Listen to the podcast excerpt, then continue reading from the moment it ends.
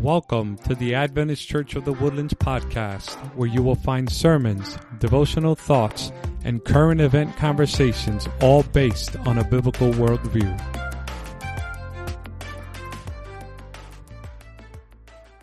Dear Heavenly Father, I thank you for the opportunity to share your word with your people.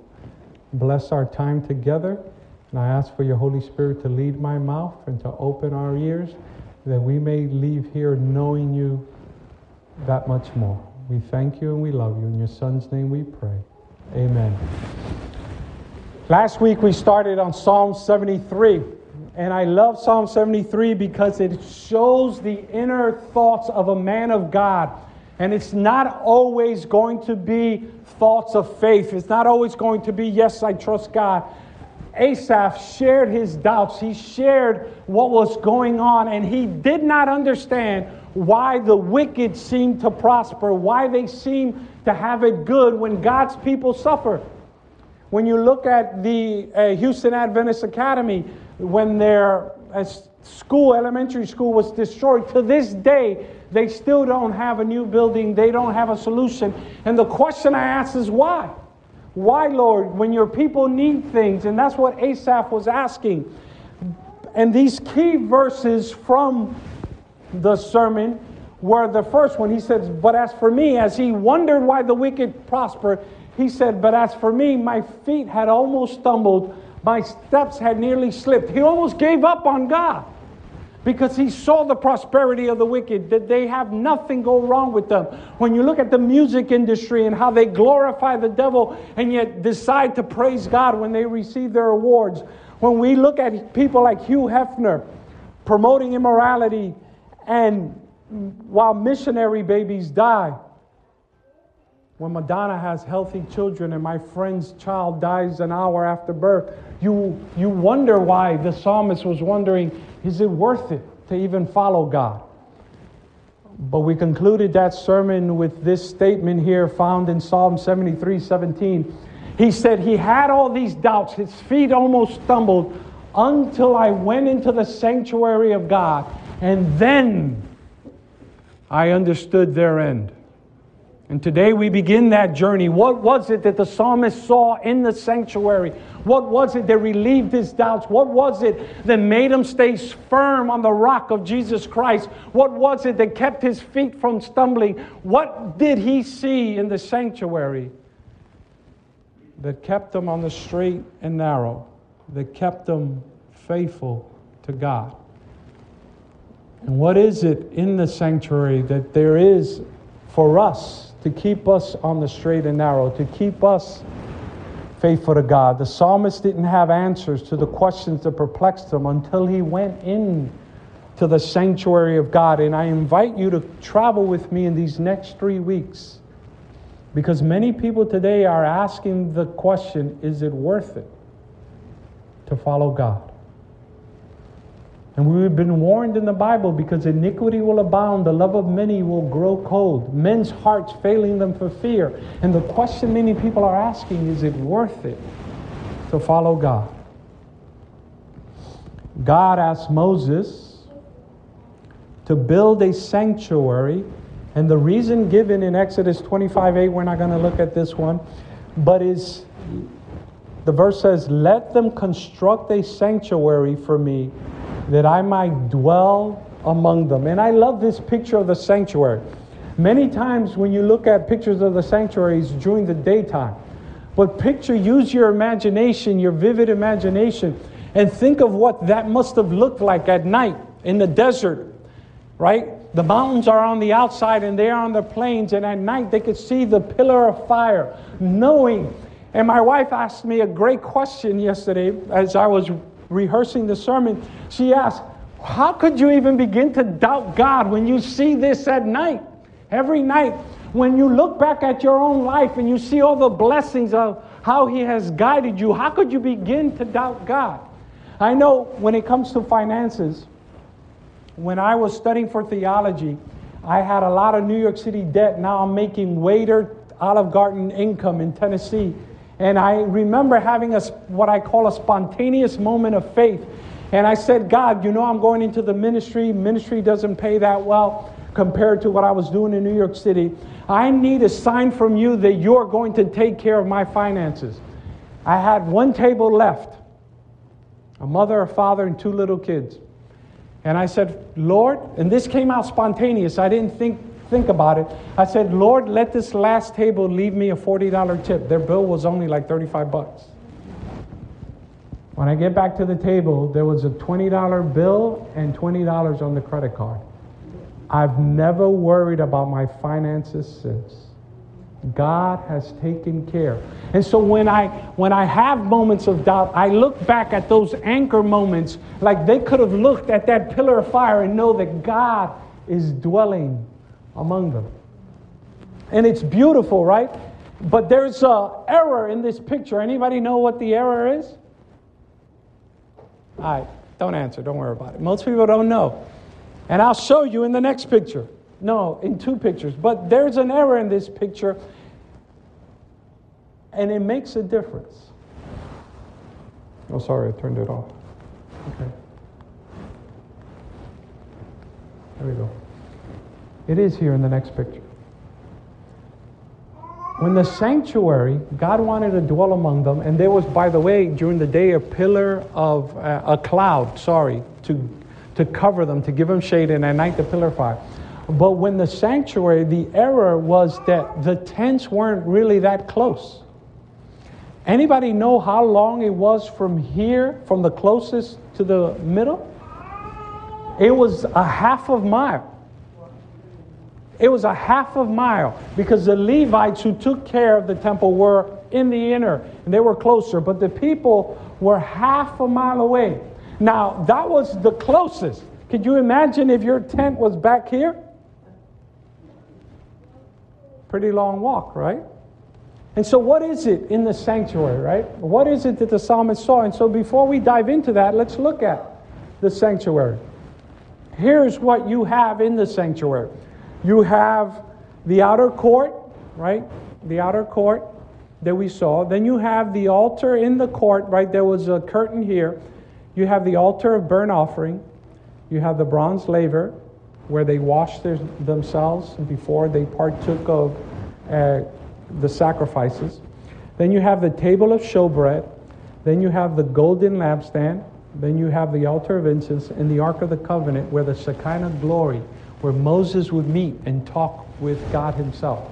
And what's interesting is that the directions are given south, north, west, and east because every time they set the sanctuary down, after they got up and moved, they would set it in this direction. The entrance was always on the east side, and the throne of grace, the Ark of the Covenant, was always on the west side. It was always this way, and we'll learn in a couple of weeks why that was so important.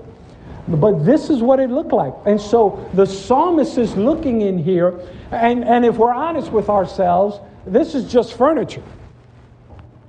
I mean, what did he see that, that made him stay faithful to God, right? What was it about this furniture? What was it about what he was seeing?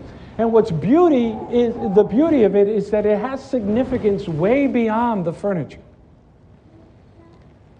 Because remember, God asked them to build this sanctuary that he may dwell among them. Our God is not a distant God. Our God is not a God who set this world like a clock and let it go by itself. Our God wants to be intimate with you. He wants intimacy with you. In fact, we're told that the Holy Spirit dwells in you when we've accepted God. And so God wants this intimacy with you. And so you have the court you have the holy place and the most holy place. This is what the psalmist said, saw, but we have to make sense of it. We have to see exactly what caught his attention and what grasped him. But there's also this. The earthly sanctuary actually represents something. And I use this picture to symbolize it. But if you go to Hebrews 9 23 and 24, we're not going to go there, but you could jot it down for your reading. I'll read the verse. It says, Therefore, right? He makes a whole argument in chapter 9. You can go there if you want. I'll read it. He, he, he says, Therefore, it was necessary for the copies of things in heaven to be cleansed with these, but the heavenly things themselves with better sacrifices than these. In other words, he's saying, Look, there was an earthly sanctuary and it needed the blood of bulls and goats. But there is an earthly, there's a heavenly sanctuary that was cleansed with something better, and that was the life of Jesus Christ. He goes on to say in verse 24 For Christ did not enter a holy place made with hands, a mere copy of the true one, but into heaven itself, not to appear in the presence of God for us. The blood, the life, the merit of Jesus Christ, He takes that. And when you have accepted Him, He takes that to the throne of grace. And whatever you need, whatever you lack, whatever you desire, when we take it in the name of Christ, he is there presenting it to God the Father.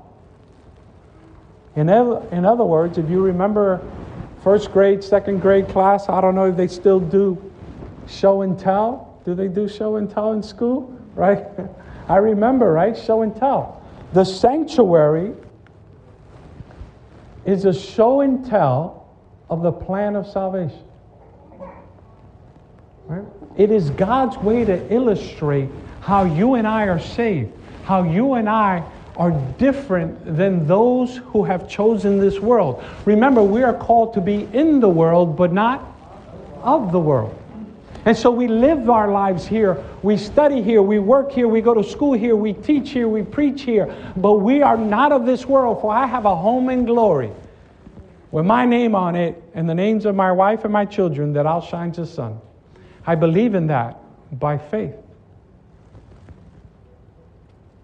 And so the sanctuary is a show and tell of the plan of salvation. It illustrates the gospel in a form that you and I can see and can recognize. In fact, the sanctuary, here I do want you all to open your Bibles to the book of Exodus, chapter 40. The book of Exodus, chapter 40. Because the sanctuary, as I keep saying, is an illustration of the plan of salvation. It's a show and tell. God is showing them before Christ arrive on the scene what the plan of salvation will entail. And the psalmist saw this as he goes into the sanctuary. So we'll pick up the story in verse 30. But let me give you a background, right? Moses has been commissioned to build this sanctuary and to build it from the offerings of the free will offerings of the people. But something I like to mention is that did slaves have money? No. How many rich slaves do you know? So, where did they get the money? Because before they left Egypt, God had commanded them to ask the Egyptians for money. And the Egyptians said, Here, take it all. Just get away from us. We don't want these 10 plagues. Take it all. And they had, God provided the resources. So, in an essence, it was pagan money that built the sanctuary. Why? Because this world belongs to God. He owns the cows on the hills and He owns the hills as well. All belongs to Him. Remember, because God gives the sun to the righteous and the unrighteous, the rain falls on the just and the unjust. All the money in the world belongs to God, and each person will hold themselves accountable to God for the use of their money. And here, it was slave money that built the sanctuary of God. And so now the sanctuary is built. Moses has told the people, no more offerings. It is done. We pick up the story in verse 30.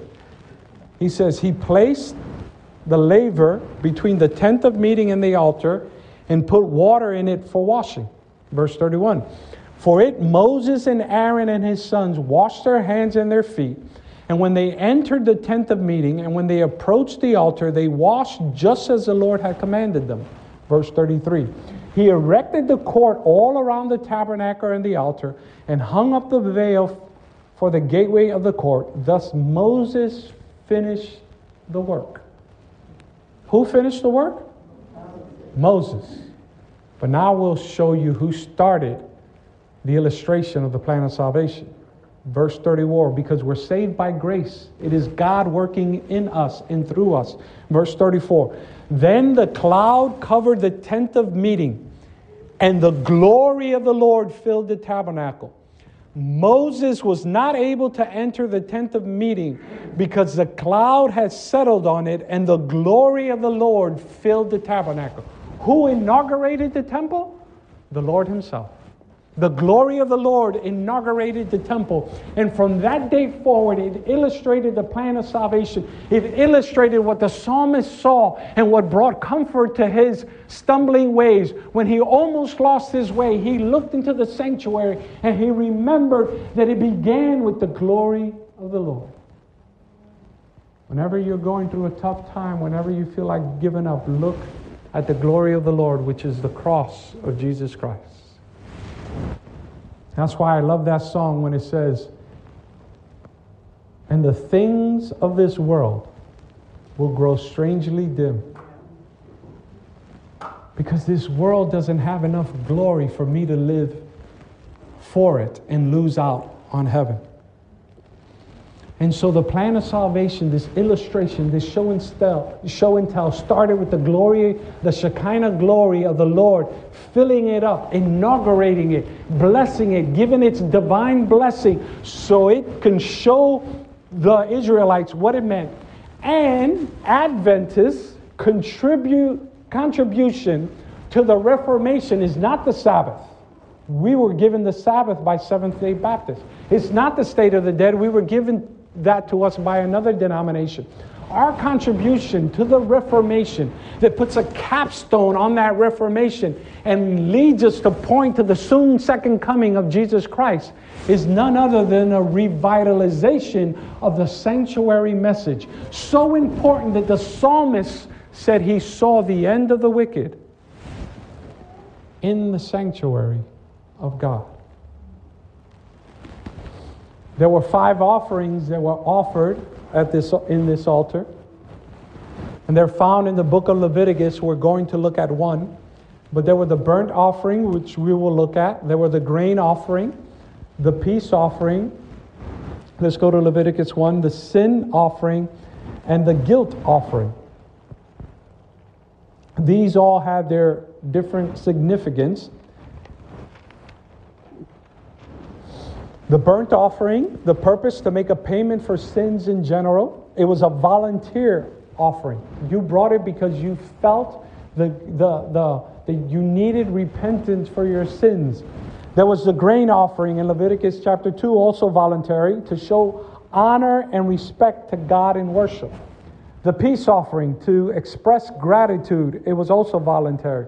The sin offering was required to make payment for unintentional neglect sin of uncleanliness or thoughtlessness.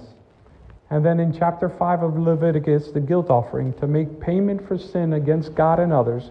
A sacrifice was made to God, and the injured person was repaid or compensated. These all represent Christ, by the way. But we're going to look at just one, the burnt offering, and I want you to start in chapter 1, verse 4. Now, I want to bring this up here. Remember this. Ready? I'm going to put my wife and I, I'm going to pick up my wife and I, and we are living in this back corner right here. This is our tent, surrounded by the tent of Deborah, Arlene, Sandy, Steve, and other Woodlands church members, since I'm the pastor. And if you ever been camping, you know those tents are real thick and soundproof. And you hear the night before, my wife and I have a heated argument. I mean, it gets nasty. We've never had one of those, praise the Lord. But it gets nasty. The pastor says things no pastor should say, let alone a husband. And everybody's on their tent door listening and wondering, should I go in and say something, stop this? Is he going to kill her? Everybody's wondering what's going on. The next morning, I wake up full of remorse and genuine repentance. And I take my lamb and I begin to walk. Come out my door and I begin to walk. Deborah, Arlene, Sandy, Steve, they're all at their tent. And they're like, yeah, mm-hmm. you need that walk. And I begin that walk, that long journey. Remember how, how long was from here to there? Half mile. So you can imagine I'm at least another quarter mile away because this is all the people of Israel. And I, and, I, and I strongly believe that the reason the Lord had me walk that long distance, I had the people, because if it was a short walk, there's no time to reflect.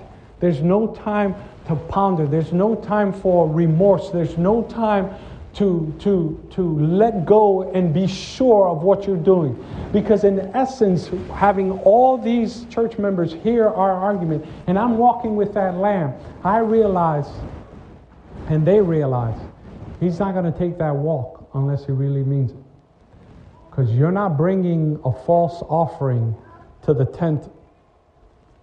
And so I'm walking there, repented, taking this long walk, half a mile from here, let alone from back here. And verse 4 says this, and a lot of people don't know this, but verse 4 says this He, who's the He here? It's me, not the priest. He shall lay his hand on the burnt offering, that he may be accepted for him to make atonement on his behalf. So, what am I doing, right? There's this little lamb, unblemished, and I have my hands on it on its head. The symbolism is that I am repenting, asking forgiveness for my sins, and they're being transferred to the lamb that will be sacrificed. I have to do this because it was you and it was me that crucified our Lord. It was you and me, and it was our sins that put him on that cross. No one can repent for you, no one can ask forgiveness for you. You have to. And so, there, and here's the part people don't know. As I am confessing my sins and asking forgiveness of God and my wife, and asking forgiveness to Deborah and the company around because I have embarrassed the ministry. Look at verse 5. He, who's the he? Me, shall slay the young bull before the Lord. And so to, to, to bring the enormity of sin to the individual. There I am laying my hands, confessing with the throat of the lamb exposed, and I have to slay the lamb. Not the priest, because it was your sins and my sins that crucified our Lord. And so you can imagine I, I get squeamish stepping on a roach. Can you imagine having to slay the lamb yourself? I praise God that we live post the cross, that the Lamb of God has been slain for the since the foundation of the world, and that He has taken your sins, and all we have to do is confess our sins, because First John 1 9 says, if we confess our sins, He is faithful and able to forgive us of our sins. Can you imagine? Having to slay the lamb yourself. And then the Bible tells us, then Aaron, Aaron's sons, the priest, shall offer up the blood and sprinkle the blood around the altar that is at the doorway of the tent of meetings. Right? It's then, right? You're here inside, slaying the lamb. And then they offer it on the altar. So, what does this mean?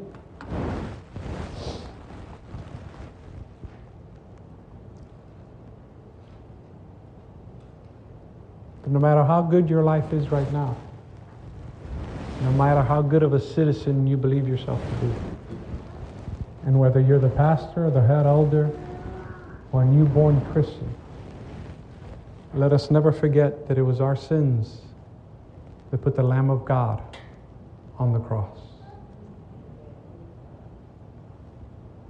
Notice it was the individual that did the slaying, not the priest. And this sacrifice, listen, this sacrifice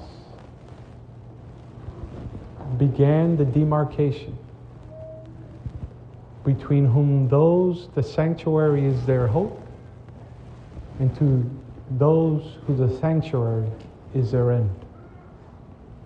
I want to, talk, I want to talk to the young people here for a moment. even the little kids, first to second grade. But this applies to the adults as well. When you start school, especially when you're a freshman, let's say in high school, you don't know anybody. You're new. You may know a new few people, but you don't know the building. You don't know your way around. You and another freshman start the same starting line. You're both the same. You're clueless about what the rest of high school and college will bring. But you both started. And each of you will be making decisions, whether it's at a new job, a new relationship, you'll be making decisions. And at the beginning of those decisions, there is no difference. You can't tell them apart. Who's going to make the right decisions and who's not? When life begins, and unfortunately, let's say if it's a healthy person, because a lot of homeless have mental issues, but let's say it's a healthy person that ends up homeless. You could trace back his life, and it's there. He's there at that moment, or she's there at that moment because of the choices they have made. And so, of course, when you accept Christ at the beginning, there may not be much difference in your life. Who would have thought that the thief on the cross would be saved? Who would have thought that a murderer like, the, like Saul would become the great apostle Paul? At the beginning, when you accept Christ, you may look like a porn star. But by the sanctifying power of God, you can be a star for the glory of God a shining star like Esther.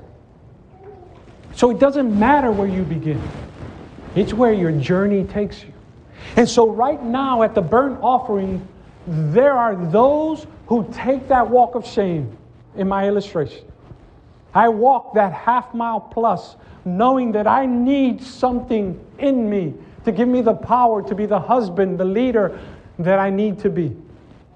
Because I can't do it in my own strength. And yet there are those who refuse to take the walk. I got this. I'll figure it out. I'm smart enough. I'm strong enough. I'm spiritual enough. I'll do it my way.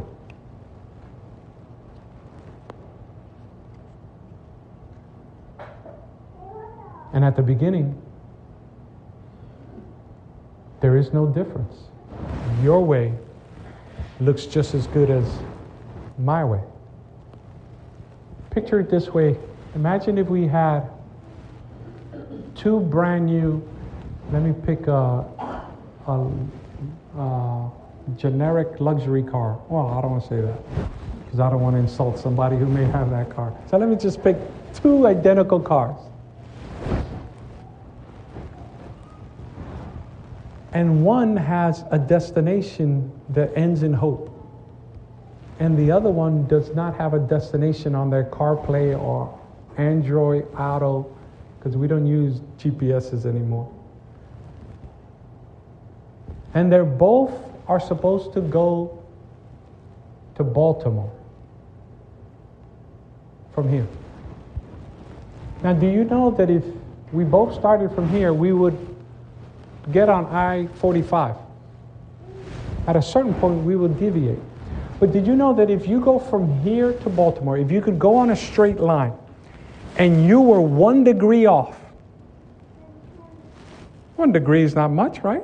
Just one degree. As a matter of fact, if Deborah and I were standing right here and we wanted to get to that chair where she's sitting and we were one degree off, we'd probably get to the same chair.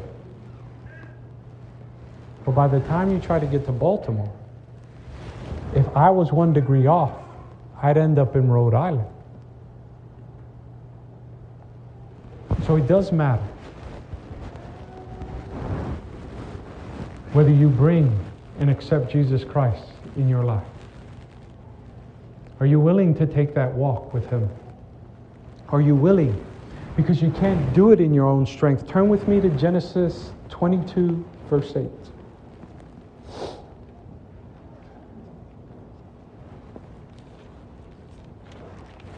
Story of Abraham, the sacrifice of Isaac.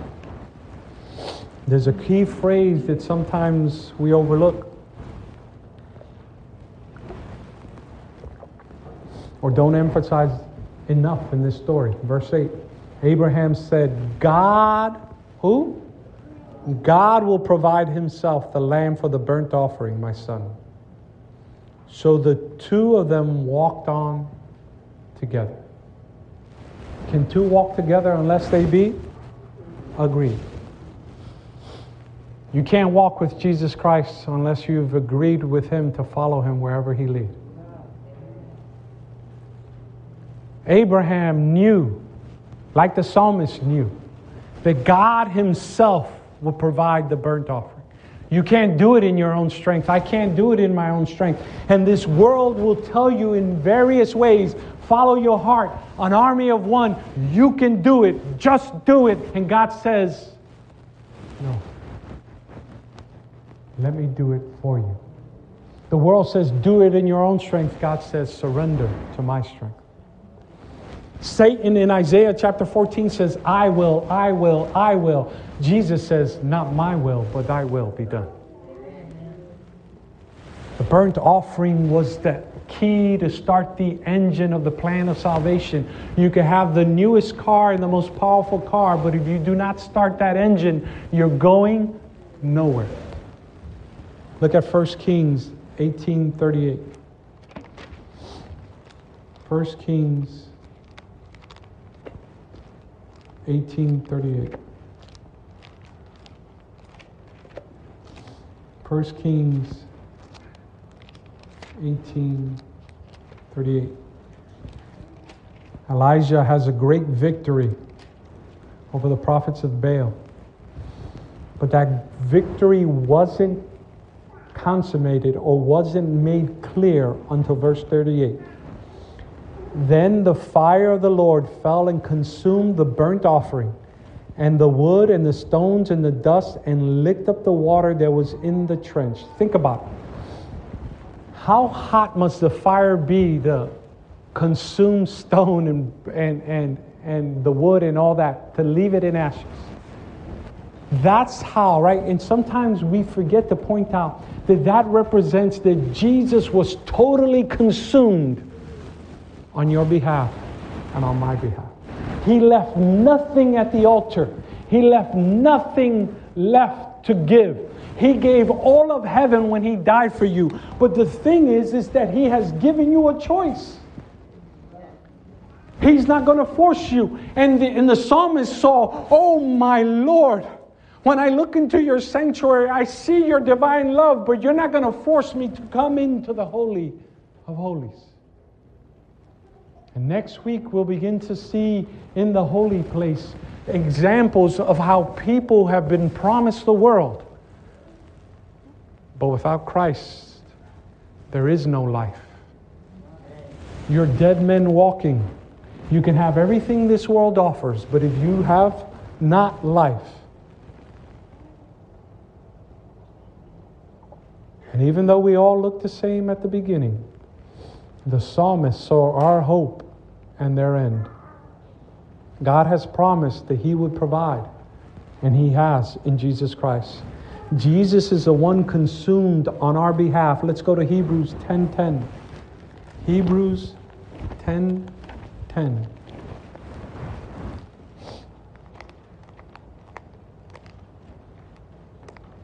after all the T's in the New Testament. Hebrews 10:10. 10.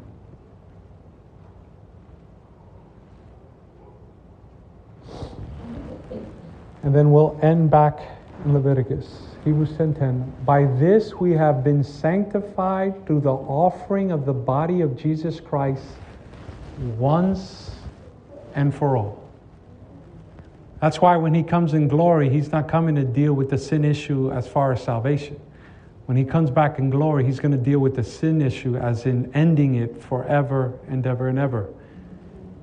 And he will take us home. Let's go back to Leviticus chapter 1. It's our last verse before we draw a conclusion. Leviticus chapter 1.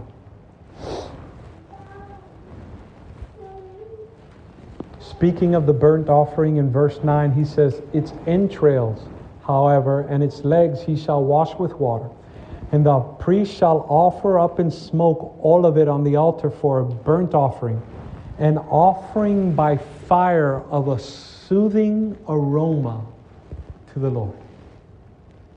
You know, those of us who are parents, when we see our kids do the right thing for the right reason, it brings us joy.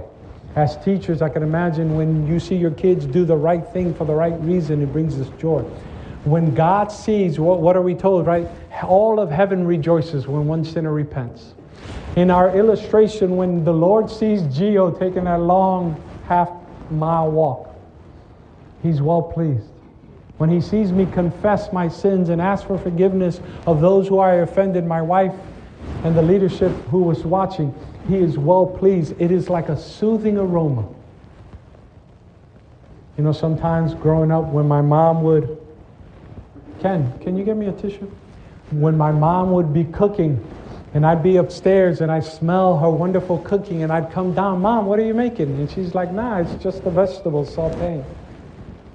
But it's that, that, that, that notion that God is well pleased. And it doesn't matter whether you are uh, a believer like Daniel, who nothing negative is ever said in the Bible, or you're like the thief on the cross who came to salvation at the very end. Whenever you surrender your life to Christ, whether as a young person or as an old person, at the beginning of your knowledge or at your deathbed, you are a soothing aroma to our Lord and Savior. When we accept Jesus, the fact that we trust God is a sweet smelling aroma. When you see kids do the right things, parents are proud. Let us accept the sacrifice that was consumed, thank you, that was consumed on our behalf and start the engine to the peace that the psalmist saw. They beat you to it, buddy.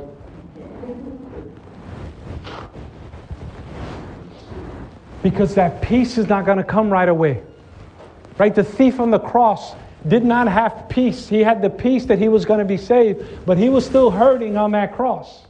So you may not get the peace right away, but if you start that engine, if you start entering, walking into the Holy of Holies by faith and then into the Most Holy, you will have a hope and a peace that passes all understanding. Next week, we will look at examples of the consequences of the choices we make.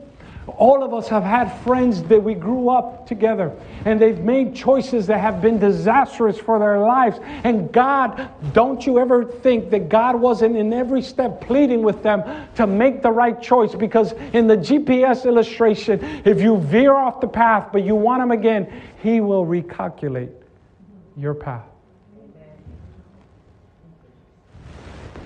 So I want to end with this illustration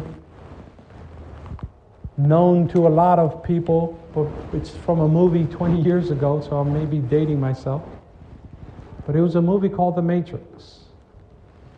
And it talked about this alternate universe. And it's funny because if you watch that little clip when he extends his hands like this, it's almost like film is capturing true spirituality because he tells them he tells them this about the matrix. He tells them the matrix you can't see it you can't smell it you can't taste it.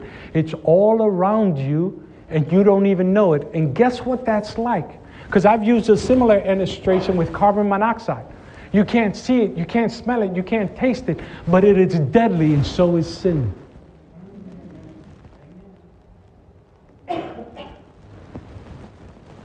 And so the blue pill represents sin and many people want to ignore Christ. Many people want to ignore the Word of God. Many people want to ignore the plan of salvation. And they want to live oblivious in the world. And mind you, to, to many people, this world has bright lights, big city, it has much to call it. It's enticing. That's why the Bible says, broad is the way that leads to destruction, and narrow is the way that leads to everlasting life. Like I've said before, sin never comes looking like broccoli. It comes looking like chocolate sundae ice cream with the cherry on top. It comes enticing, it comes tapping your weakness. And so that's the blue pill. Then he offers him the red pill. And he tells him in the illustration of Alice in Wonderland take the red pill, and I will promise you truth, and you will see how deep the rabbit hole goes. Well, today, the red pill represents the blood of Jesus Christ. And I offer you truths of the sanctuary, the truth of Jesus Christ in the next two weeks. Take the red pill, accept them today. Take His blood to cover your sins, and you will see how deep the truth of the sanctuary go. May God bless us to make the choice, because at the beginning of this path, when you just first started, as in anything in life, it all looks the same. It doesn't look different. But the psalmist looked into the sanctuary and he saw their end, and we see our hope. The two choices will lead us to a place. Where will your choices lead you? Let's pray. Dear Heavenly Father, I thank you for your amazing love. Father, as we looked at the burnt offering that starts the plan, the engine to the plan of salvation, may we all choose the blood of Jesus Christ, for it's no longer about lambs and bulls and offerings, but about the sacrifice that Jesus made. We all want to be in the know, but the know is to know your Son, Jesus Christ. That He is the way, the truth, and the life.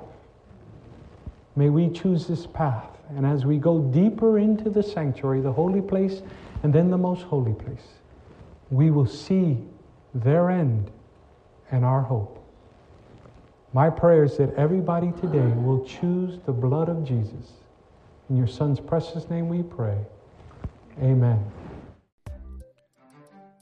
Thank you for listening to the Adventist Church of the Woodlands podcast. You can find us at woodlandsadventist.org and you can visit us anytime. You're more than welcome. God bless you and have a great day.